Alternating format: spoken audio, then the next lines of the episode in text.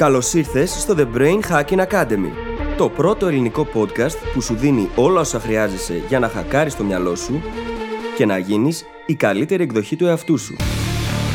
Μαζί σου, η Φίλης Γαβριλίδου και ο Δημήτρης Γιώκας.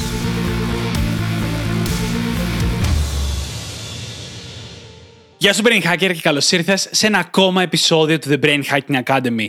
Να ξέρεις ότι σήμερα είμαι πάρα πολύ ενθουσιασμένος για το επεισόδιο που θα ακούσεις, γιατί μιλάμε για το speed reading ή αλλιώς την ταχεία ανάγνωση. Πρακτικά μιλάμε για τη δεξιότητα του να μπορείς να διαβάσεις ένα κείμενο πιο γρήγορα. Πόσο πιο γρήγορα; Μερικές φορές παραπάνω από ό,τι το διαβάζεις αυτή τη στιγμή, ας πούμε επί 3 ή επί 4. Ξεκινάμε το επεισόδιο εξηγώντας ποιες είναι οι ρεαλιστικές προσδοκίες που θα έπρεπε να έχεις από την ταχεία ανάγνωση. Γιατί κυκλοφορούν πάρα πολλοί μύθοι εκεί έξω για κάτι τεράστιες ταχύτητες οι οποίες απλά δεν είναι ρεαλιστικές.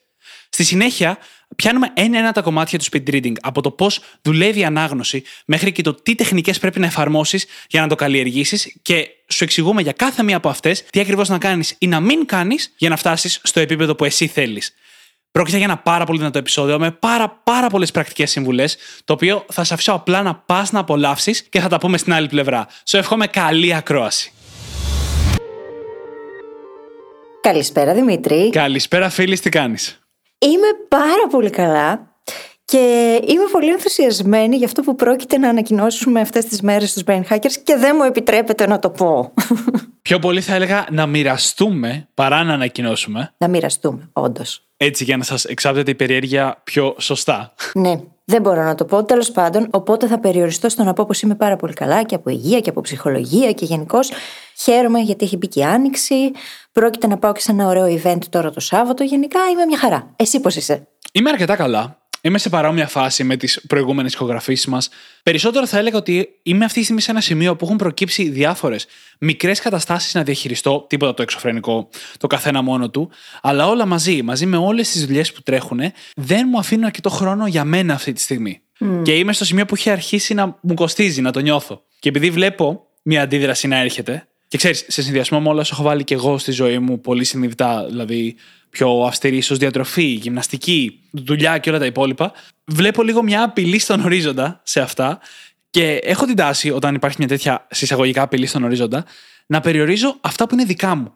Αυτά που εγώ έχω αποφασίσει για μένα, χωρίς εξωτερικούς συμμετέχοντες, γιατί είναι πιο εύκολο. Είναι πιο εύκολο να πεις θα πάω πίσω στους δικούς μου στόχους και όχι σε αυτούς που είναι και στόχοι αλωνών. Το σύνδρομο του καλού παιδιού κτλ.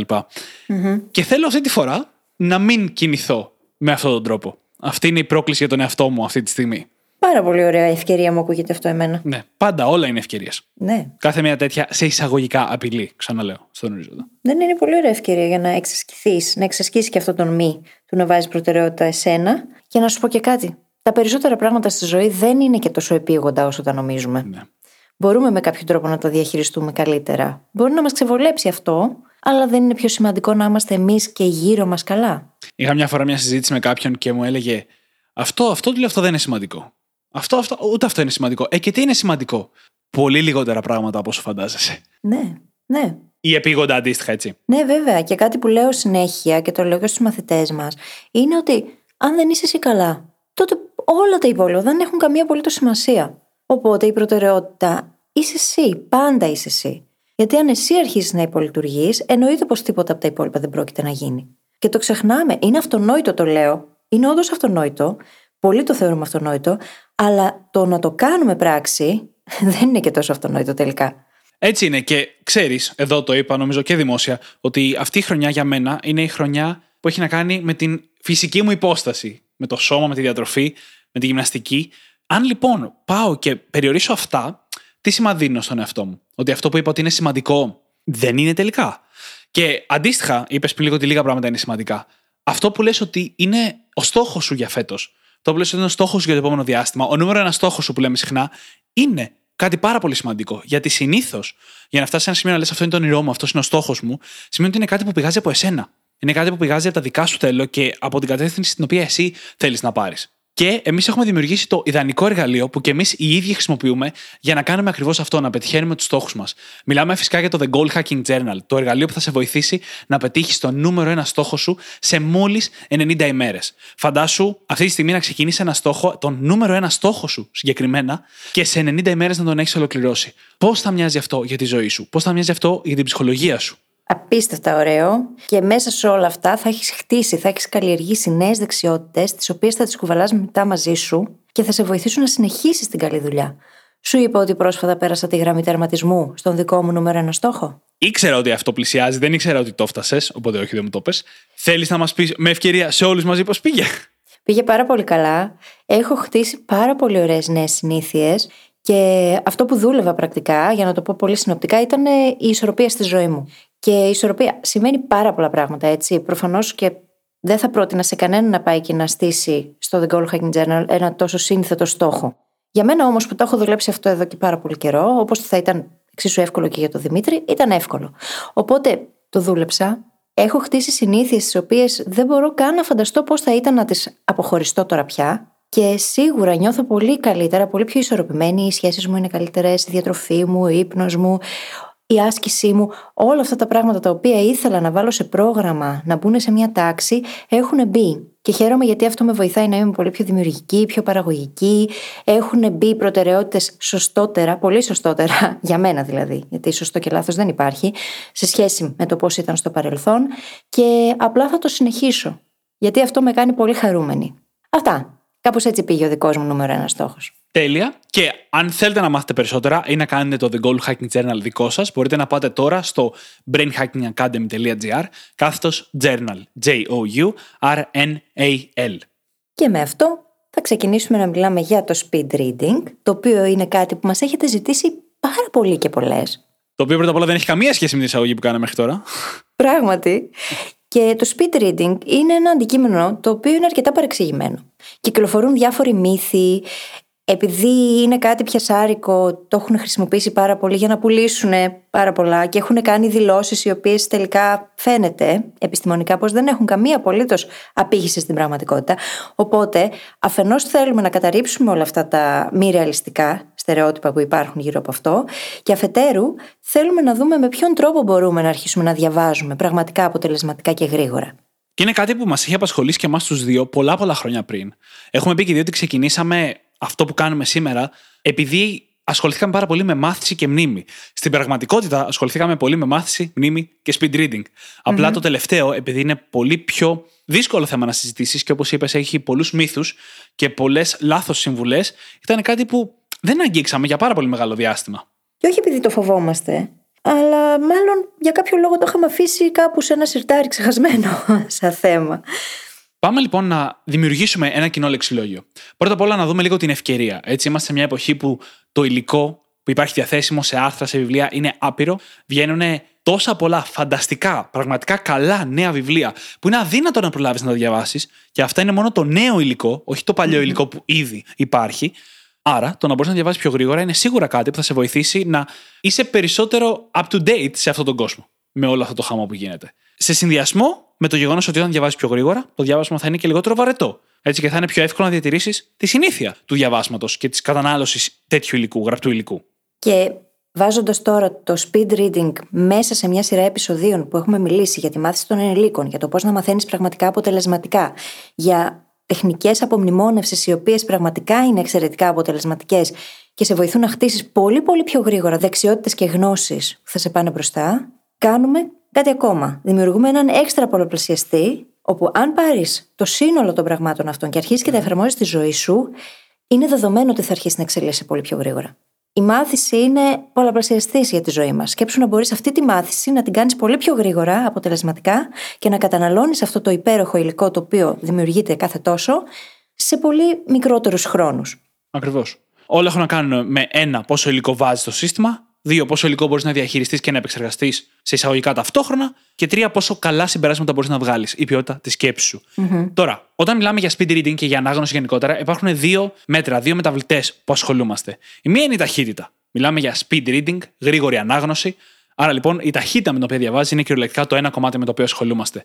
Το δεύτερο όμως είναι η κατανόηση. Θα μπορούσες απλά να γυρνάς σελίδες του βιβλίου ενώ τις κοιτάς και να λες το διάβασα, αλλά στην πραγματικότητα θα έχεις 0% κατανόηση. Δεν έχει καμία σημασία. Γιατί Δημήτρη, υπάρχουν άνθρωποι που λένε ότι το κάνουν αυτό; Άστο αυτό. λοιπόν, πρέπει πρώτα απ' όλα λοιπόν, όταν μιλάμε για speed reading, να θέσουμε κάποιες ρεαλιστικές προσδοκίες. Ο μέσος όρος στον οποίο διαβάζουμε οι περισσότεροι είναι κάπου ανάμεσα στις 150 με 250 λέξεις το λεπτό. Όσο περισσότερο έχεις διαβάσει τη ζωή σου, όσο περισσότερη εξοικείωση έχεις με το διάβασμα, είτε αυτό είναι για σχολείο, πανεπιστήμιο, είτε είναι από μόνος στο σπίτι, τόσο πιο πιθανό είναι να είσαι στο 200 με 250. Αντίστοιχα, όσο λιγότερο έχεις διαβάσει, τόσο πιο πιθανό είναι στο 150 με 200. Είναι και αυτό μια δεξιότητα. Από εκεί και πέρα, υπάρχουν άνθρωποι που ισχυρίζονται ότι μπορούν να σου μάθουν πώς να διαβάζεις με 1200 λέξεις το λεπτό. Όπως λέγεται ότι διάβαζε ο Κέννεντι. Υπάρχουν άνθρωποι που πούνε πώς να διαβάσεις με 1800 λέξεις το λεπτό, που είναι το παγκόσμιο ρεκόρ το και καλά μετρημένο σήμερα. Υπάρχουν άνθρωποι που θα σου πούνε πώς να διαβάζεις με 10.000 λέξεις το λεπτό, είναι αυτό που έλεγε η φίλη πριν λίγο. Mm-hmm. Όλα αυτά είναι απλά μπαρούφες. Πολύ ευγενικά το θέτεις, έχω να πω. Πολύ ευγενικά το θέτω γιατί έχουμε επιλέξει να μην χρησιμοποιούμε πιο βαριές στο podcast. Το ζήτημα όμως είναι ότι υπάρχει πάρα πολύ έρευνα, πάρα πολλές μελέτες που αποδεικνύουν ότι αυτά τα νούμερα δεν είναι εφικτά. Και υπάρχουν τόσο πολλές έρευνες γιατί το speed reading είναι κάτι με το οποίο ο πλανήτης ασχολείται εδώ και δεκαετίες. Άρα υπήρχε και το ανάλογο ενδιαφέρον για να γίνουν έρευνες. Έχει αποδειχθεί λοιπόν ότι το ρεαλιστικό όριο, το όριο στο οποίο μπορούμε ακόμα να καταλάβουμε τι διαβάζουμε, είναι γύρω στις 700 με 800 λέξεις το λεπτό. Το οποίο για να μην παρεξηγηθούμε, είναι και πάλι μια τεράστια βελτίωση, ένας τεράστιος πολλαπλασιαστής σε σχέση με το 200 που διαβάζουν περισσότεροι κατά μέσο όρο. Είναι 3 με 4 φορές πάνω. Τώρα, το super ρεαλιστικό όριο είναι 500 με 600 λέξεις το λεπτό. Τι σημαίνει αυτό, ότι πάνω από τις 600 η κατανόηση θα πέσει λίγο ό,τι και να γίνει. Όσο καλός και να είσαι στη γρήγορη ανάγνωση. Θα πέσει λίγο η κατανόησή σου, αλλά αυτό δεν είναι πάντα πρόβλημα. Όταν διαβάζεις ένα μέσο βιβλίο μη μυθιστόρημα και θέλεις να πάρεις την κύρια ιδέα του βιβλίου, αλλά δεν σε νοιάζει να θυμάσαι και κάθε λεπτομέρεια, πήρες αυτό που χρειαζόσουν, τότε αυτές οι ταχύτητες είναι πάρα πολύ καλές. Αν όμως θες να καταλάβεις το 100%, όπως ας πούμε μπορεί να θέλεις αν διαβάζεις υλικό για ένα πανεπιστήμιο, τότε πάνω από το 600 αρχίζεις και χάνεις αυτό το 100% που χρειάζεσαι. Τώρα, είπαμε ότι υπάρχουν αυτά τα εξωπραγματικά νούμερα, το 3.000, 10.000, 1.800, δεν ξέρω κι εγώ τι μπορεί να έχει ακούσει ο καθένας σας, τα οποία δεν είναι και τόσο αντιπροσωπευτικά για την πραγματικότητα. Από την άλλη, ο εγκέφαλος μπορεί να προσαρμοστεί άνετα σε υψηλότερες ταχύτητες ανάγνωσης. Και το θέμα πάντα είναι το να εξασκήσουμε τη δεξιότητα του πώς κινούνται τα μάτια μας, του πώς εστιάζουμε. Οπότε, αν λάβουμε αυτό υπόψη, ότι πρόκειται για μια πολύ εύκολο να καλλιεργήσεις δεξιότητα, τότε εκείνο που εξυπακούεται είναι ότι χρειάζεται και εξάσκηση, έτσι. Δεν είναι ότι θα πας, θα ξεκινήσεις και μετά από δύο ώρες ξαφνικά θα διαβάζει με ταχύτητα 800 λέξεις το λεπτό. Δεν θα γίνει έτσι. Από την άλλη, είναι απολύτως εξασκήσιμη, αν μπορούμε να χρησιμοποιήσουμε αυτή τη λέξη. Θα έλεγα ότι είναι απλή, δηλαδή μπορούμε μέσα από αυτό το επεισόδιο να καταλάβουμε τα περισσότερα πράγματα που χρειάζονται για να την καλλιεργήσουμε, αλλά θεωρώ ότι είναι από τις δεξιότητες που θέλουν πολύ εξάσκηση. Ναι. Γιατί πρέπει να αλλάξουμε κυριολεκτικά τον τρόπο που λειτουργούμε αυτόματα.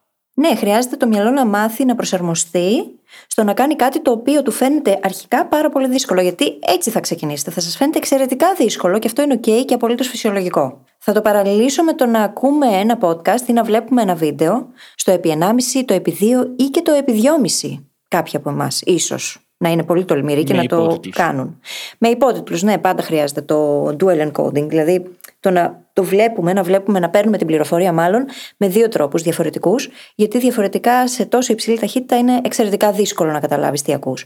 Ακριβώς λοιπόν όπως όταν δοκιμάσατε οι περισσότεροι από εσάς να ακούσετε το podcast μας στο επί 1,5 ή στο επί 1,2 ή στο επί 2, στην αρχή σας φαινόταν πάρα πολύ δύσκολο και μπορεί να σκεφτόσασταν, μα είναι αδύνατον, δεν μπορώ να το κάνω εγώ αυτό. Και μετά από λίγη ώρα το μυαλό είχε εξοικειωθεί και σας φαινόταν φυσιολογική αυτή η ταχύτητα. Με τον ίδιο τρόπο μπορούμε να συνηθίσουμε να διαβάζουμε πιο γρήγορα. Είναι όπως όταν αυξάνεται η ταχύτητα όταν οδηγάμε από το 50 στο 120. Στην αρχή δυσκολευόμαστε και μας φαίνονται όλα πάρα πολύ γρήγορα, και μετά από λίγο ο εγκέφαλος έχει προσαρμοστεί σε αυτή την ταχύτητα και μας φαίνεται ότι κινούμαστε αργά. Ακριβώς. Ίδια λογική. Μιας και είμαστε στις παρομοιώσεις, είναι ακριβώς σαν το γυμναστήριο. Όπου πας με αυτό που λέγεται progressive overload, όπου κάθε φορά σπρώχνεις το σώμα λίγο παραπέρα, το φτάνεις σε ένα υγιές όριο, όχι να τραυματιστεί σε εισαγωγικά, και το σώμα προσαρμόζεται σε αυτό και μετά μπορείς να σπρώξεις λίγο παραπάνω. Και μετά λίγο παραπάνω. Και μετά λίγο παραπάνω. Μέχρι ένα ρεαλιστικό όριο. Δεν μπορείς να συνεχίσεις το γυμναστήριο για πάντα και μετά να σηκώνεις ένα τόνο. Δεν είναι εφικτό. Υπάρχει και εκεί ένα ρεαλιστικό όριο. Και όλα αυτά τα λέμε επειδή χρειάζεται να έχετε υπόψη σας ότι στην αρχή θα σας φαίνεται δύσκολο και στη συνέχεια θα σας φαίνεται δύσκολο. Αυτό όμως είναι το φυσιολογικό. Αν δεν σας φαίνεται δύσκολο, σημαίνει ότι δεν εξελίσσεστε, ότι δεν κάνετε κάτι έξω από τη ζώνη άνεσής σας. Οπότε στην αρχή θα φαίνεται εξωπραγματικό. Ότι δεν γίνεται να διαβάζω με αυτή την ταχύτητα και να καταλαβαίνω. Γιατί αυτό θα είναι και η αλήθεια. Δεν θα διαβάζετε με ταχύτητα και θα καταλαβαίνετε. Πάμε τώρα να δούμε πώς δουλεύει το διάβασμα. Η φίλης έχει ήδη επικοινωνήσει ένα από τα πιο σημαντικά κομμάτια. Το διάβασμα έχει να κάνει με τη μηχανική του ματιού, πρώτα απ' όλα. Πάμε να δούμε λοιπόν λίγο συνοπτικά πώς δουλεύει το μάτι σε σχέση με το διάβασμα. Το πρώτο που πρέπει να καταλάβουμε είναι ότι το μάτι δεν κάνει μια συνεχή κίνηση γραμμική πάνω στη γραμμή. Δεν κινείται όλη την ώρα πηγαίνοντας από λέξη σε λέξη. Όταν το μάτι κινείται, δεν μπορεί να εστιάσει ώστε να διαβάσει λέξεις. Το μάτι λοιπόν κάνει μικρά αλματάκια από σημείο σε σημείο, όπου σταματάει, εστιάζει και διαβάζει αυτό που βρίσκεται μπροστά του. Αυτές οι κινήσεις λέγονται saccades και το σημείο στο οποίο εστιάζει λέγεται fixation, για όποιον θέλει να το γκουγκλάρει, με βάση την ορολογία. Επίσης, να πούμε ότι το μάτι έχει τρεις ζώνες που βλέπει μπροστά του. Είναι το σημείο στο οποίο εστιάζει, το οποίο στα αγγλικά λέγεται φόβια. Έχει το σημείο που είναι ακριβώς λίγο πιο έξω από αυτό, το οποίο λέγεται παραφόβια. Και μετά όλο το υπόλοιπο λέγεται περιφερειακή όραση, peripheral vision. Υπάρχουν πάρα πολλοί άνθρωποι που ισχυρίζονται ότι μπορείς να καλλιεργήσεις το μάτι σου ώστε να μπορεί να διαβάζει στην περιφερειακή όραση. Το οποίο είναι απλά αδύνατον. Στην περιφερειακή όραση τα πράγματα είναι τόσο θολά που ενώ μπορείς να παρατηρήσεις την κίνηση ή να καταλάβεις ότι κάτι συμβαίνει, δεν μπορείς να εστιάσεις τόσο πολύ ώστε να διαβάσεις τι λέει εκεί πέρα, ώστε να αναγνωρίσεις γράμματα. Και ίσως να θυμάστε, το έχουμε πει πάρα πολλές φορές.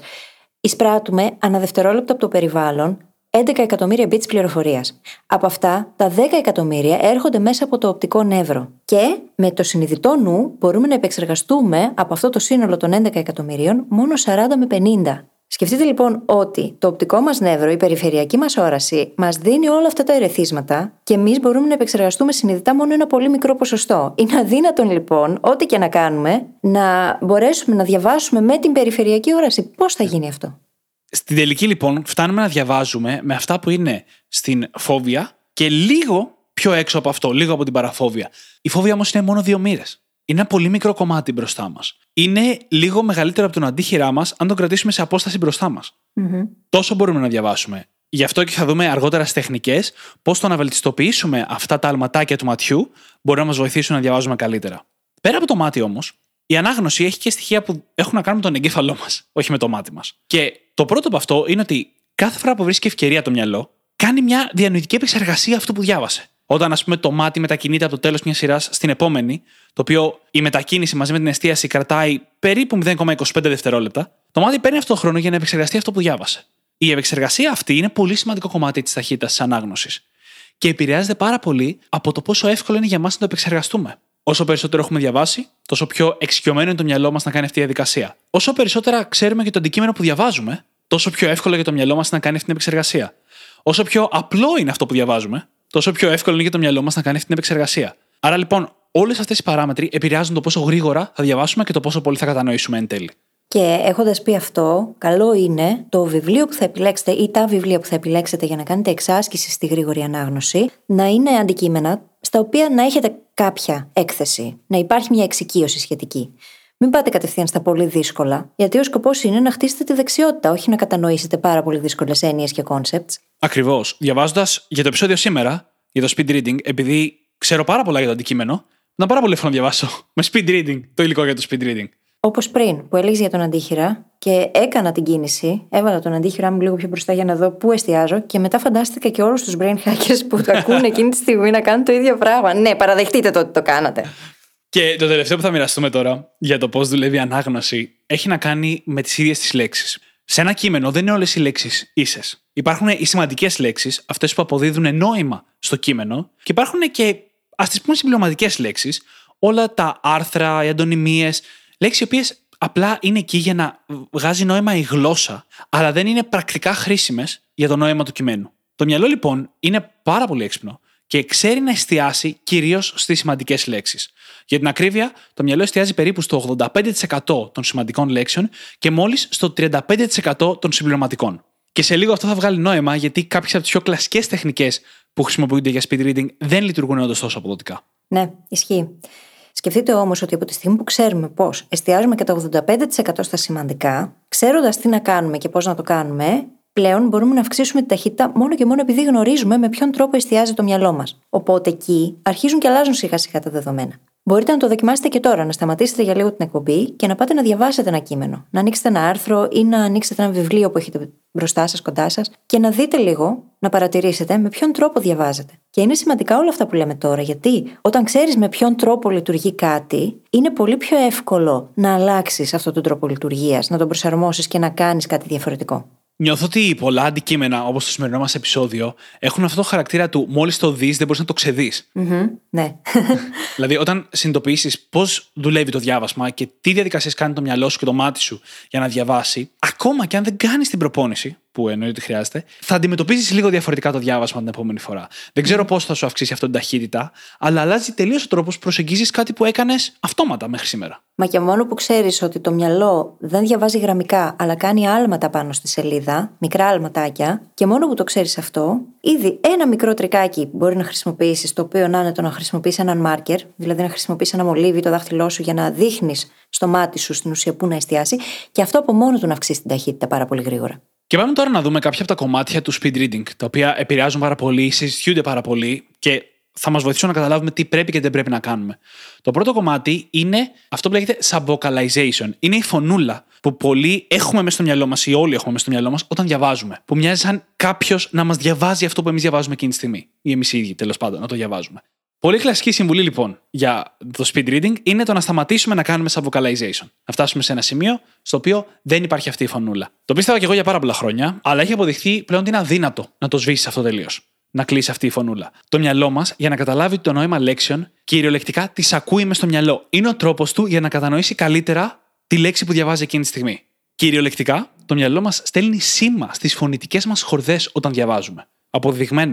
Αποδεδειγμένα είναι εντυπωσιακό. Σήμερα το μάθα αυτό το τελευταίο.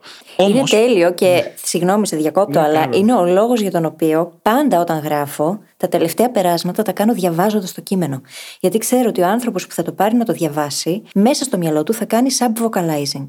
Και αν οτιδήποτε σε ενοχλήσει στο ρυθμό των λέξεων, στο ρυθμό του κειμένου εκείνη τη στιγμή, μπορεί να το κλείσεις και να φύγεις. Ή μπορεί να σε κουράσει, ή μπορεί να μην μπορέσεις να το κατανοήσεις, να πας παρακάτω. Είναι λοιπόν τόσο σημαντικό. Το κάνουμε όλοι. Δεν υπάρχει κάποιος που να μην το κάνει. Όμως, το subvocalization όντως μπορεί να γίνει πρόβλημα.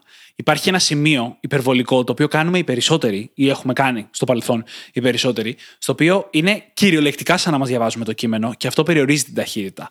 Αν όμω έχεις διαβάσει ένα κείμενο και εκείνη την ώρα τα χείλη σου κουνιούνται, σαν να το διαβάζεις φωναχτά, τότε περιορίζεσαι από την ταχύτητα με την οποία θα διάβαζες όντως φωναχτά, η οποία είναι το πολύ 180 λέξεις το λεπτό.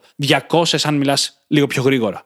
Αυτό που πρέπει να γίνει είναι να αφήσεις το μυαλό σου να κινηθεί ελεύθερα, χωρίς να προσπαθείς να περιορίσεις αυτή τη φωνούλα, αλλά θα δεις ότι αν επιταχύνεις, το μυαλό θα αναγκαστεί να χρησιμοποιεί αυτή τη λειτουργία μόνο στις σημαντικές λέξεις. Μόνο στο 85% που λέγαμε νωρίτερα. Και δεν θα κάνει πλέον sub-vocalize όλη την πρόταση. Από τελεία σε τελεία. Και γι' αυτό το λόγο είναι τόσο άρρωστο hack το να διαβάζεις και να ακούς ταυτόχρονα ή να διαβάζεις και να βλέπεις ταυτόχρονα. Είναι ασύλληπτα πιο γρήγορη ταχύτητα με την οποία μπορείς να κατανοήσεις, όταν έχεις και τη φωνή να σου λέει το ίδιο κείμενο και φυσικά μπορείς να αυξήσεις τη ταχύτητα πολύ πιο πάνω από αυτή που θα είχες εσύ μέσα στο μυαλό σου. Οπότε, ένα από τα σημαντικότερα hacks, το έχουμε προτείνει στο παρελθόν, νομίζω σε κάποιο Instagram live, είναι το να έχεις το βιβλίο και να έχεις και το audiobook ταυτόχρονα μέσα στα αυτιά σου και να διαβάζεις. Είναι ασύλληπτη ταχύτητα με την οποία μπορείς να διαβάσεις και να κατανοήσεις έτσι. Και να το πω πιο σωστά, δεν είναι ασύλληπτη. Είναι ρεαλιστικό να πάρεις το audiobook και να το ακούσεις το επί 3 ή επί 4, το οποίο θα βγει κοντά στις 700 λέξεις το λεπτό, το επί 4. Mm-hmm. Δεν είναι εύκολο να πας παραπάνω. Είμαστε ακόμα μέσα στα ρεαλιστικά όρια που είπαμε νωρίτερα. Είναι όμως εύκολος τρόπος. Αυτή τη στιγμή μπορεί η ταχύτητα ανάγνωσή σου να είναι στο 200, αλλά με αυτή την τεχνική θα μπορέσεις να διαβάσεις στο 500 χωρίς την εξάσκηση που χρειάζεται για να πας από εδώ μέχρι εκεί. Το μόνο πρόβλημα είναι ότι δεν είναι διαθέσιμα ηχητικά για όλα τα κείμενα. Mm-hmm ή ότι τα audiobooks μπορεί να κοστίζουν έξτρα χρήματα από το ίδιο το βιβλίο που να μην θες να διαθέσεις. Άρα δεν είναι πάντα διαθέσιμη σαν επιλογή, αλλά όπου είναι, μπορείς να πολλαπλασιάσεις την ταχύτητά σου χωρίς την εξάσκηση που χρειάζεται για να το κάνεις με τον κανονικό τρόπο. Ή αντίστοιχα, μπορείς να χρησιμοποιήσεις υπότιτλους στα βίντεο που βλέπεις και να κάνεις ακριβώς αυτό το πράγμα. Ακριβώς. Τώρα, για να μπορέσουμε να μελετήσουμε ένα αντικείμενο, να διαβάσουμε ένα βιβλίο, το πόσο γρήγορα θα μπορέσουμε να το πάμε εξαρτάται και από την εξοικείωση που έχουμε μαζί του. Αυτό δεν είναι πάντα εύκολο. Μπορεί να είναι ένα αντικείμενο με το οποίο δεν έχεις ξανασχοληθεί ποτέ στο παρελθόν. Τι κάνουμε σε εκείνη την περίπτωση; Καταρχάς, έχουμε δημιουργήσει ένα φανταστικό επεισόδιο, τώρα δεν θυμάμαι ποιο είναι στον αριθμό, αλλά θα το βρείτε στη σημειώσεις της εκπομπής, στο οποίο σας δίνουμε τους τρόπους για να διαβάζετε βιβλία. Πώς να διαβάζετε βιβλία αποτελεσματικά. Και εκεί έχουμε δώσει μεγάλη έμφαση στο pre-reading. Στο τι κάνουμε δηλαδή πριν ξεκινήσουμε να διαβάζουμε κανονικά ένα βιβλίο. Είναι τελείως διαφορετικό το να ξεκινήσεις απλά να ανοίξεις την πρώτη σελίδα και να αρχίσεις να διαβάζεις πηγαίνοντας στο άγνωστο με βάρκα την ελπίδα, και τελείως διαφορετικό να έχεις προετοιμαστεί για την ανάγνωση του εκάστοτε βιβλίου, πράγμα το οποίο σημαίνει ότι έχεις κάνει prime τον εγκέφαλό σου στο να έχεις συγκεκριμένες προσδοκίες από αυτά που πρόκειται να ακολουθήσουν. Και όταν το έχουμε κάνει αυτό, η κατανόηση αυξάνεται κατακόρυφα και η ταχύτητα κατ' επέκταση. Και τι σημαίνει pre-reading; Σημαίνει ότι έχεις ασχοληθεί με το να διαβάσεις τη σύνοψη του βιβλίου, τα περιεχόμενά του και να έχεις περάσει μια φορά γρήγορα τις σελίδες για να δεις τίτλους, υπότιτλους, να δεις ενδεχομένως αν υπάρχουν μπολνταρισμένα κάποια σημεία, αν υπάρχουν εικόνες, διαγράμματα. Να έχεις ρίξει μια τέτοια γρήγορη ματιά, έτσι ώστε να αποκτήσεις μια συνοπτική, συνολική εικόνα του τι υπάρχει. Αυτό δεν σημαίνει φυσικά ότι θα έχεις κατανοήσει το αντικείμενο και το τι γίνεται, το τι περιλαμβάνει το βιβλίο. Σημαίνει όμως πως θα έχεις δημιουργήσει στο μυαλό σου έναν σκελετό, τον οποίο θα πας να τον συμπληρώσεις αργότερα με την ανάγνωση με τις λεπτομέρειες. Είναι σημαντικό να έχουμε μια γενική εικόνα για να προχωρήσουμε στα επιμέρους. Μπορείς ακόμα στο pre-reading να κάνεις ανάκληση πληροφοριών που γνωρίζεις ήδη σχετικά, να θυμηθείς δηλαδή πράγματα και να σημειώσεις υποθέσεις που κάνεις σχετικά με το περιεχόμενο. Γιατί αυτό σε βοηθάει να είσαι σε έναν διαρκή διάλογο με το βιβλίο και τον συγγραφέα και να βλέπεις αν επιβεβαιώνονται ή αν αναιρούνται αυτά που γνωρίζεις ή αυτά που υποθέτεις σχετικά. Σε κάθε περίπτωση έχει αυξηθεί το ενδιαφέρον σου και η κατανόησή σου παράλληλα. Ερωτήσεις όπως τι στάση περιμένω να κρατάει ο συγγραφέας, τι πιστεύω θα καλύψει μέσα σε αυτό το άρθρο, πού περιμένω να συμφωνώ, πού περιμένω να διαφωνώ, τι θα έλεγαν οι φίλοι μου που έχουν πολύ έντονη άποψη πάνω στο θέμα για αυτό που πρόκειται να διαβάσω; Οποιαδήποτε ερώτηση μπορεί να μας προθερμάνει για αυτό που θα διαβάσουμε. Στην πραγματικότητα, αυτό που κάνουμε είναι να σχηματίζουμε έναν χάρτη, έναν σκελετό, πάνω στον οποίο θα δημιουργηθούν κενά, γιατί δεν κάνουμε πλήρη ανάγνωση, και μετά η ανάγνωσή μας θα έρθει για να συμπληρώσει τα κενά. Αντί να ξεκινάμε να οικοδομούμε κάτι από το μηδέν, δημιουργούμε χώρο και μετά κουμπώνουμε αυτό που διαβάζουμε με αυτό το χώρο. Και έτσι λειτουργεί το μυαλό μας. Κυριολεκτικά, σχηματικά. Άρα λοιπόν, κάνοντας το αυτό, κάνουμε και την κατανόηση πολύ καλύτερη και την απομνημόνευση. Γιατί μέσα σε σύντομο χρονικό διάστημα περνάμε και δύο φορές το υλικό. Έχουμε ήδη κάνει και την πρώτη μας επαναληψη Έχουμε δει περίπου τι θα διαβάσουμε από τις επικεφαλίδες, ας πούμε.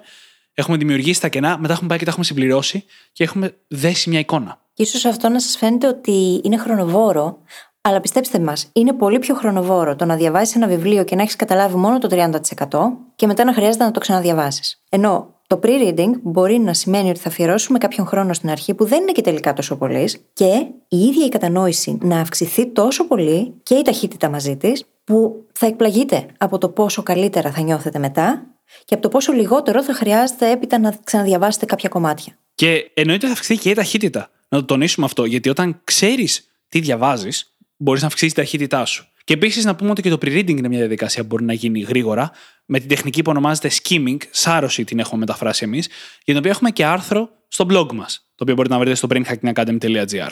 Γιατί έτσι σας καλύπτουμε από όλες τις πλευρές, δεν σας αφήνουμε ξεκρέμαστους. Και πάμε τώρα να μιλήσουμε λίγο για το re-reading.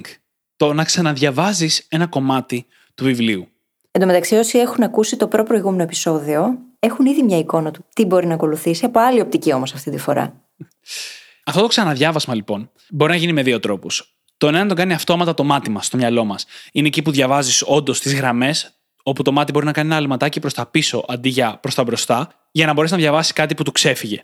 Αυτό είναι φυσιολογικό, θα συμβαίνει και είναι και χρήσιμο. Αυτό που θέλουμε να ελαχιστοποιήσουμε είναι το πόσε φορές γυρνάμε πίσω να ξαναδιαβάσουμε την ίδια πρόταση, την ίδια παράγραφο, την ίδια σελίδα, γιατί δεν ήμασταν πολύ συγκεντρωμένοι, γιατί πήγαμε πολύ γρήγορα και δεν τα κατανοήσαμε αν καταφέρεις να μην γυρνάς πίσω στο διάβασμα, θα μεγιστοποιήσει την ταχύτητά σου. Παλιά και οι δύο πιστεύαμε, θέλαμε ίσως για εμά τους ίδιους να φτάσουμε στο σημείο να κάνουμε 0% rereading. Αλλά έχουμε συνειδητοποιήσει πλέον ότι αυτό δεν είναι δυνατόν, ούτε είναι η καλύτερη στρατηγική. Ειδικά όταν θες να μάθεις κάτι, να το κατανοήσεις βαθιά, κάποιες φορές θα χρειαστεί να γυρίσεις πίσω για να το κατανοήσεις, γιατί δεν τα κατανοήσει όλα με την πρώτη και αυτό είναι OK. Το στατιστικό που ισχύει είναι ότι οι έμπειροι αναγνώστες γυρνάνε πίσω για λιγότερο ή για περίπου 15% του υλικού. Φανταστείτε ότι ένας μη έμπειρος αναγνώστης μπορεί να γυρνάει πίσω για το 50% ή για το ίδιο σημείο να γυρίσει πίσω και 2 και 3 και 4 και 5 φορές. Γι' αυτό το λόγο είναι τόσο σημαντικό να κάνουμε εξάσκηση. Και χρειάζεται επίσης να ξέρουμε από ποιο σημείο ξεκινάμε. από εκεί προβλέπεται το πόσο θα εξασκηθείς και πόσο χρόνο θα σου πάρει επίσης. Γιατί κάθε άνθρωπος είναι διαφορετικός.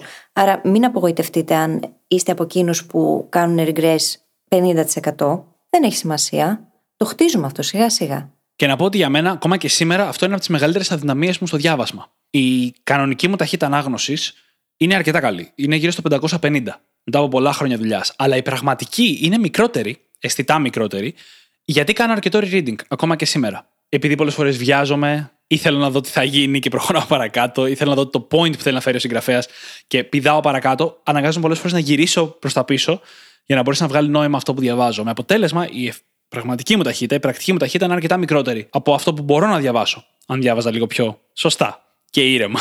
Και αυτό είναι θέμα εξάσκησης, βέβαια, έτσι. Και πόσο ωραίο πράγμα το να χτίσει τη δεξιότητα του speed reading και ταυτόχρονα να εκπαιδεύσεις το μυαλό σου στο να κάνει focus. Γιατί χρειάζεται να χτίσεις και τη συγκέντρωση για να μπορέσεις να κάνεις speed reading. Δεν γίνεται χωρίς συγκέντρωση. Πόσοι από εμάς δεν έχουμε ανάγκη το να μάθουμε να συγκεντρωνόμαστε καλύτερα; Πραγματικά. Εδώ λοιπόν είναι μια περίπτωση από εκείνε που λέμε ότι με ένας μπάρο έχεις δύο τριγώνια, για να μην πω και πολύ πολύ περισσότερα. Και είναι το σημείο στο οποίο εμφανίζονται στο speed reading κομμάτια που δεν έχουν τίποτα να κάνουν με την ανάγνωση.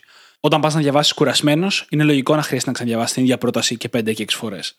Όταν είσαι σε ένα πολύ άνετο περιβάλλον, έχεις αράξει πούμε, στο κρεβάτι σε μια πολυθρόνα, είναι πολύ λογικό να ταξιδέψει το μυαλό με βάση κάποιο ερέθισμα από το βιβλίο και να χρειαστεί να ξαναδιαβάσεις κομμάτια γιατί χάζευες αντί να τα διαβάσεις όντως. Όσο περισσότερο λοιπόν φροντίζει και το περιβάλλον σου και την ενέργειά σου ώστε να μπορείς να εστιάσεις πραγματικά σε αυτό που διαβάζεις, τόσο λιγότερο rereading θα αντιμετωπίσεις, θα χρειαστείς, άρα και η ταχύτητα ανάγνωσής σου θα είναι καλύτερη. Έτσι ακριβώς είναι. Και έχουμε πει πως είναι σημαντικό να γνωρίζουμε το baseline μας. Τι σημαίνει αυτό; Το baseline είναι η ταχύτητα ανάγνωσης που έχεις αυτή τη στιγμή. Για να μπορέσουμε να βελτιώσουμε οτιδήποτε, χρειάζεται να μπορούμε να το μετρήσουμε πρώτα απ' όλα. Διαφορετικά δεν ξέρεις με ποιον ρυθμό βελτιώνεσαι, με τι ταχύτητα πας. Χρειάζεται αρχικά λοιπόν να αξιολογήσουμε αυτήν την ταχύτητα αφετηρίας. Να ξέρουμε πού βρισκόμαστε τώρα. Και ένα γρήγορο τεστ για να μπορέσει ο καθένας μας να καθορίσει αυτή την αρχική ταχύτητα αφετηρίας, αν θέλουμε να την πούμε έτσι στα ελληνικά, είναι το να υπολογίσουμε, να πάρουμε ένα βιβλίο καταρχάς να μετρήσουμε πόσες λέξεις έχουν οι πέντε πρώτες γραμμές, από μια αντιπροσωπευτική σελίδα όπως τη βλέπουμε, και να διαιρέσουμε δια του πέντε, για να δούμε αρχικά πόσες λέξεις αναγραμμή έχει το βιβλίο κατά μέσο όρο. Έπειτα μπορούμε να δούμε πόσες γραμμές έχει κάθε σελίδα. Να μετρήσουμε πόσες γραμμές υπάρχουν στις ε, πέντε σελίδες. Και πάλι να κάνουμε το ίδιο. Να βρούμε το μέσο όρο και έπειτα να πολλαπλασιάσουμε για να δούμε πόσες λέξεις κατά μέσο όρο υπάρχουν στην κάθε με αυτή τη λογική λοιπόν, εφόσον γνωρίζουμε, να βάλουμε χρονόμετρο και να αρχίσουμε να διαβάζουμε με τον κανονικό ρυθμό που θα διαβάζαμε φυσιολογικά. Και να δούμε σε ένα-δύο λεπτά πόσες σελίδες θα έχουμε βγάλει. Έτσι ώστε να καταλάβουμε αν είμαστε στο 150, στο 200, στο 250, που τέλος πάντων κατατασσόμαστε εμείς σε σχέση με τον μέσο όρο των ανθρώπων που υπάρχουν αυτή τη στιγμή και το πώς διαβάζουν. Να πω επίσης ότι υπάρχουν και εφαρμογές για αυτό τουλάχιστον στον υπολογιστή, όπου πατάς να ξεκινήσεις, σου εμφανίζει ένα κείμενο, το διαβάζεις και μόλις έχεις τελειώσει, σου λέει πόσο γρήγορα το διάβασες. Και μάλιστα πολλές από αυτές σε ρωτάνε και κάποιες ερωτήσεις για το κείμενο, για να δεις τι ποσοστό κατανόησης είχες όντως για αυτό που διάβασες. Αλλά εδώ να πω ότι η ταχύτητα ανάγνωσης στο χαρτί και η ταχύτητα ανάγνωσης στον υπολογιστή έχουν κάποιες διαφορές. Mm. Όπως επίσης διαφορές έχουν και οι ταχύτητες ανάμεσα σε διαφορετικές γλώσσες. Εμένα, ας πούμε, με ενδιαφέρει η ταχύτητά μου και στα ελληνικά και στα αγγλικά και έχουν διαφορά μεταξύ τους. Και εννοείται ότι η μητρική μας γλώσσα θα έχει την καλύτερη ταχύτητα σχεδόν πάντα. Για να μην πω πάντα. Νομίζω πως αυτό είναι αυτονόητο. σω βέβαια αν έχεις εξασκηθεί τόσο πολύ πια, κάποια στιγμή να καταφέρεις να ξεπεράσεις την μητρική. Παρ' όλα αυτά, δεν ξέρω κατά πόσο αυτό είναι στόχος και αξίζει να τον θέσει κανείς. Δεν ξέρω καν αν μου βγάζει εμένα νόημα, γιατί νομίζω ότι σε αυτό το σημείο αυτό που πάντα θα κερδίζει είναι η ταχύτητα επεξεργασίας στη γλώσσα σου από οποιαδήποτε δεύτερη γλώσσα, όσο καλά και να την ξέρεις. Ναι. Και αν έχεις δύο μητρικές, αν είσαι bilingual. Mm-hmm. Και δεν το συζητάμε. Μιας και είμαστε ε, έτσι και εδώ κάποια ώρα στο πρακτικό σημείο, θέλω να σχολιάσω κάποιες εφαρμογές που έχουν πάρει πολύ φήμη στο χώρο του speed reading τα τελευταία χρόνια, οι οποίες χρησιμοποιούν μια τεχνική που λέγεται στα ελληνικά γρήγορη σηριακή οπτική επεξεργασία ή στα αγγλικά Rapid Serial Visual Processing. Είναι εφαρμογές οι οποίες εμφανίζουν μπροστά σου ένα κείμενο λέξη-λέξη ή δύο λέξει-δύο λέξεις στο ίδιο σημείο γρήγορα. Λες εσύ με τι ταχύτητα θέλεις να διαβάσεις και απλώς εμφανίζουν μία-μία λέξη το κείμενο. Και υποτίθεται ότι αυτό βοηθάει πάρα πολύ με το μάτι, γιατί το μάτι μένει εστιασμένο σε ένα σημείο και μπορείς με αυτόν τον τρόπο να αποφύγεις όλες τις μετακινήσεις του ματιού που παίρνουν χρόνο. Μπορεί να το ρυθμίσεις κιόλας και να βγάζει και περισσότερες λέξεις από δύο. Ακριβώς. Και νομίζω πως και το Kindle έχει την αντίστοιχη ρύθμιση. Δεν είμαι 100% σίγουρος. Ξέρω σίγουρα τις εφαρμογές Spritz και Sprinder. Τώρα, τι πρόβλημα έχουν αυτές οι εφαρμογές, γιατί δεν είναι τόσο αποδοτικές όσο φανταζόμαστε. Ο πρώτος λόγος είναι ότι αναγκάζει το μυαλό σου να εστιάσει εξίσου σε σημαντικές λέξεις και σε συμπληρωματικές λέξεις. Αντί να εφαρμόσει την έξυπνη λειτουργία του εγκέφαλος με το 85-35% που λέγαμε νωρίτερα, καταλήγει να δίνει εξίσου σημασία και στις συμπληρωματικές λέξεις.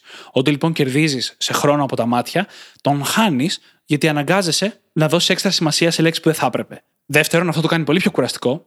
Είναι πάρα πολύ κουραστικό, παιδιά. Πάρα πολύ. Είναι εκνευριστικά κουραστικό. Όσε φορές έχω δοκιμάσει τέτοιες εφαρμογές, διαβάζω όντως πιο γρήγορα, αλλά ποτέ δεν έχω καταφέρει να διαβάσω αυτές για παραπάνω από λίγα λεπτά. Εμένα με πιάνει πονοκέφαλος. Άρα τι κερδίζεις όντως; Και δεύτερον, δεν επιτρέπει στο μάτι να γυρίσει πίσω είτε μια λέξη είτε δύο λέξεις όταν τις χάνει, προκειμένου να συμπληρώσει καλύτερα το νόημα. Κάτι που είναι φυσική διαδικασία που κάνει το μάτι όταν διαβάζουμε από συνεχόμενο κείμενο. Άρα, παρόλο που είναι αρκετά ενδιαφέρον να τις δοκιμάσετε έτσι για τη δικιά σας προσωπική άποψη και εμπειρία, δεν είναι και η καλύτερη τεχνική για speed reading. Θα ήταν καλύτερο λοιπόν, είτε στο αναλογικό βιβλίο είτε στο ψηφιακό, να χρησιμοποιήσετε έναν pacer. Μπορεί αυτός να είναι το δάχτυλό σας, να είναι κάποιο στυλό, με το οποίο να υποδεικνύετε στο μάτι πού θα κοιτάει.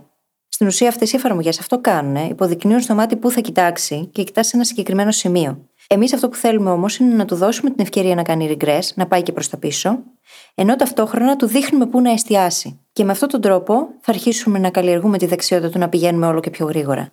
Είπαμε πριν πως τα μάτια μας έχουν την τάση να κάνουν αλματάκια δεξιά-αριστερά πάνω κάτω στη σελίδα. Με τον Pacer, με το να έχουμε κάποιον δείκτη που θα μας βοηθάει όμως, στην ουσία βοηθάμε την προσοχή μας να εστιάζει σε ένα συγκεκριμένο σημείο κάθε φορά. Οπότε μπορείτε εσείς τεχνητά, με το δάχτυλο ή με το στυλό, να κάνετε αυτά τα αλματάκια πάνω στη σελίδα, έτσι ώστε το μάτι να αρχίσει να συνηθίζει το πού θα εστιάζει και να εστιάζει με αυτόν τον τρόπο. Πολύ συνειδητά. Και εννοείται ότι το δάχτυλο δεν θα κινείται αργά πάνω στη σελίδα, κάνει και το δάχτυλο αλματάκια. Σημείο 1, σημείο 2, σημείο 3. Mm-hmm. Σημείο 1, σημείο 2, σημείο 3. Και λέω μέχρι το 3 γιατί συνήθως στα περισσότερα κλασικά βιβλία, τρία αλματάκια, τρία fixations αναγραμμή είναι αρκετά. Αν τώρα δυσκολευόμαστε ή αν η σελίδα είναι πιο πλατιά, μπορεί να χρειαστούν και τέσσερα. Ή και πέντε, άμα είναι Α4 η σελίδα. Δεν ξέρω το Α4 πόσα χρειάζονται. Δεν το έχω μετρήσει ποτέ. Μια άλλη τεχνική που μπορούμε να εφαρμόσουμε που πετυχαίνει το ίδιο αποτέλεσμα είναι αν έχουμε ένα βιβλίο στο οποίο εξασκούμαστε, εξασκούμε το speed reading, να τραβήξουμε γραμμές. Πάρουμε ένα χάρακα και να τραβήξουμε τρεις γραμμές σε ίση απόσταση μεταξύ τους, έτσι ώστε το μάτι κάθε φορά που διαβάζει μια γραμμή να πετάγεται, να κάνει το άλμα εκεί που τέμνεται η γραμμή του κειμένου με τη γραμμή που έχουμε ζωγραφίσει εμείς στην κάθετη. Ούτως ή άλλως, το μυαλό μας τίνει να επεξεργάζεται ομάδες λέξεων ταυτόχρονα, όχι μεμονωμένες λέξεις. Οπότε, εμείς αυτό που κάνουμε εκείνη τη στιγμή είναι να δουλεύουμε με βάση τη φυσική λειτουργία του. Δεν κάνουμε κάτι κόντρα στη δική μας φύση. Κάνουμε ακριβώς αυτό που το μυαλό κάνει, απλώς σε αυτή τη φάση το κάνουμε συνειδητά για να χτίσουμε μια συγκεκριμένη δεξιότητα. Και έτσι, και δείχνουμε στο μυαλό μας που να εστιάσει και το βοηθάμε να αντιληφθεί ομάδες λέξεων ταυτόχρονα, πράγμα το οποίο στην ουσία αυξάνει και την ταχύτητα με την οποία μπορούμε να επεξεργαστούμε το κείμενο. Το επόμενο βήμα που χρειάζεται να κάνουμε είναι να βγούμε από τη ζώνη ένεσής μας. Είναι να αναγκάσουμε το μυαλό να διαβάσει πιο γρήγορα. Δεν είναι πάρα πολύ περίπλοκο. Παίρνουμε το ίδιο κείμενο που θα διαβάζαμε, θα κάναμε προπόνηση, και επιτρέπουμε στον εαυτό μας να το διαβάσει πιο γρήγορα και ας μειωθεί κάπως το επίπεδο κατανόησης. Σε αυτό το σημείο δεν είναι το νόημα να μην καταλάβουμε τίποτα. Είναι να νιώθουμε ότι καταλαβαίνουμε λιγότερα, αλλά ακόμα να καταλαβαίνουμε κάποια πράγματα που διαβάζουμε, να μας μείνουν κάποια σημεία κλειδιά, που θα είναι έτσι πιο εύκολα να τα πιάσουμε, αλλά να έχουμε αναγκάσει τον εαυτό μας να διαβάσει πιο γρήγορα. Γιατί; Γιατί θέλουμε να κάνουμε το μυαλό μας να συνηθίσει αυτή τη μεγαλύτερη ταχύτητα, να αρχίσει να καταγράφει ότι αυτή η μεγαλύτερη ταχύτητα είναι OK, είναι ο τρόπος με τον οποίο θα έπρεπε να λειτουργεί, και μόλις κατακτήσουμε την ταχύτητα, η κατανόηση θα ανέβει. Αν έρχονταν κάποιος και μας έλεγε αυτή τη στιγμή, Δεν μπορώ να δω ένα βίντεο στο 1,5, δεν μπορώ να ακούσω το podcast σας στο 1,5.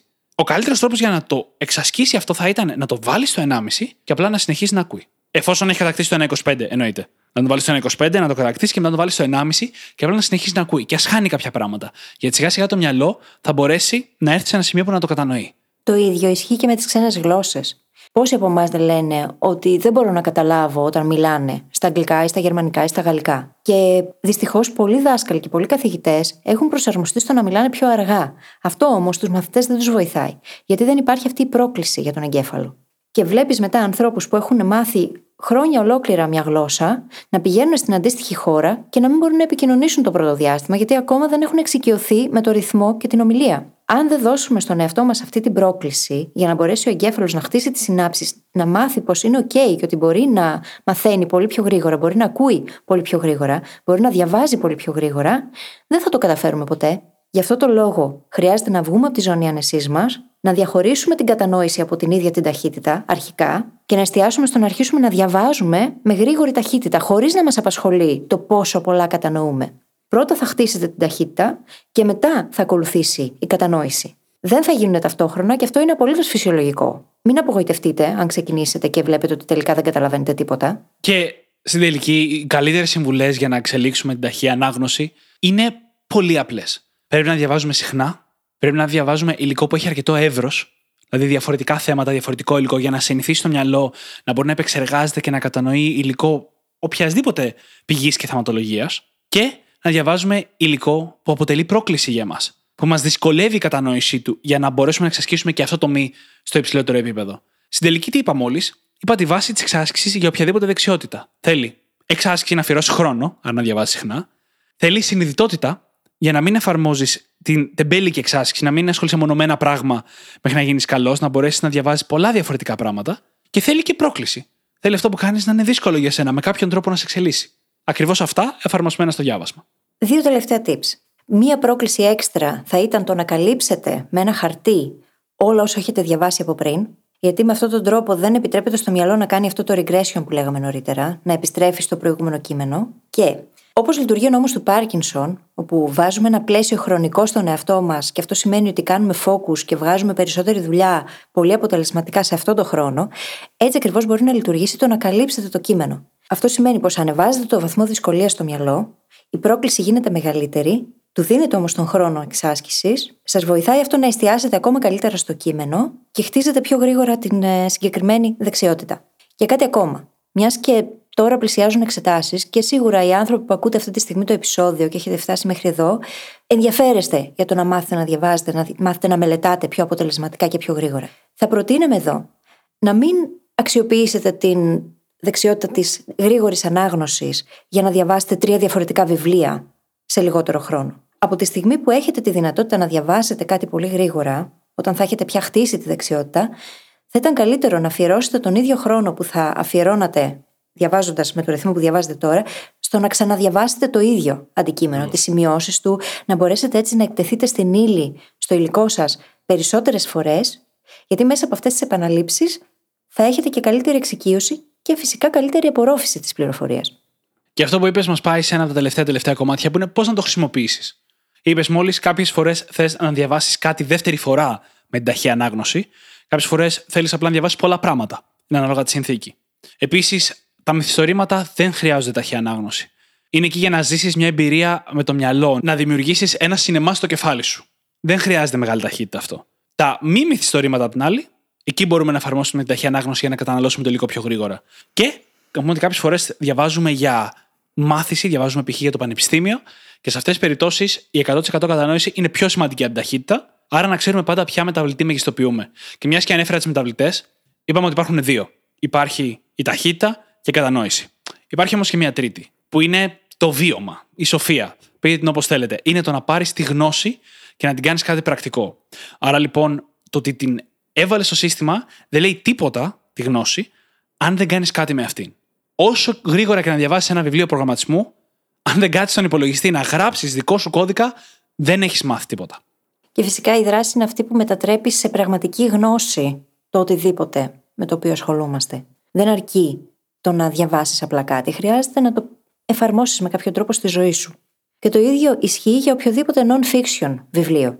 Οπότε, εστιάστε στη δράση. Μπορεί να μοιράσετε το χρόνο, να κάνετε αυτό το speed reading και έπειτα να περάσετε στο speed implementation, δηλαδή στη γρήγορη εφαρμογή της γνώσης. Και αυτό θα κάνει ακόμα μεγαλύτερη διαφορά. Και κάπου εδώ θα κλείσουμε το επεισόδιο. Όπως πάντα, μπορείτε να βρείτε τις σημειώσεις του επεισοδίου μας στο site μας, στο brainhackingacademy.gr, όπου μπορείτε να βρείτε και το journal μας, είτε πηγαίνοντας κατευθείαν στο κατάστημά μας, είτε πηγαίνοντας στο brainhackingacademy.gr κάθετος journal. J-O-U-R-N-A-L.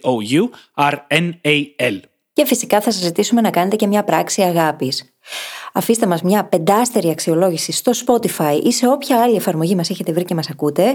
Κάντε subscribe αν δεν έχετε κάνει και βοηθήστε με αυτόν τον τρόπο να διαδοθεί και το podcast και να γίνουν ακόμα περισσότεροι brain hackers στον κόσμο. Σας ευχαριστούμε πάρα πολύ που ήσταν μαζί μας και σήμερα και σας ευχόμαστε καλή συνέχεια. Καλή συνέχεια.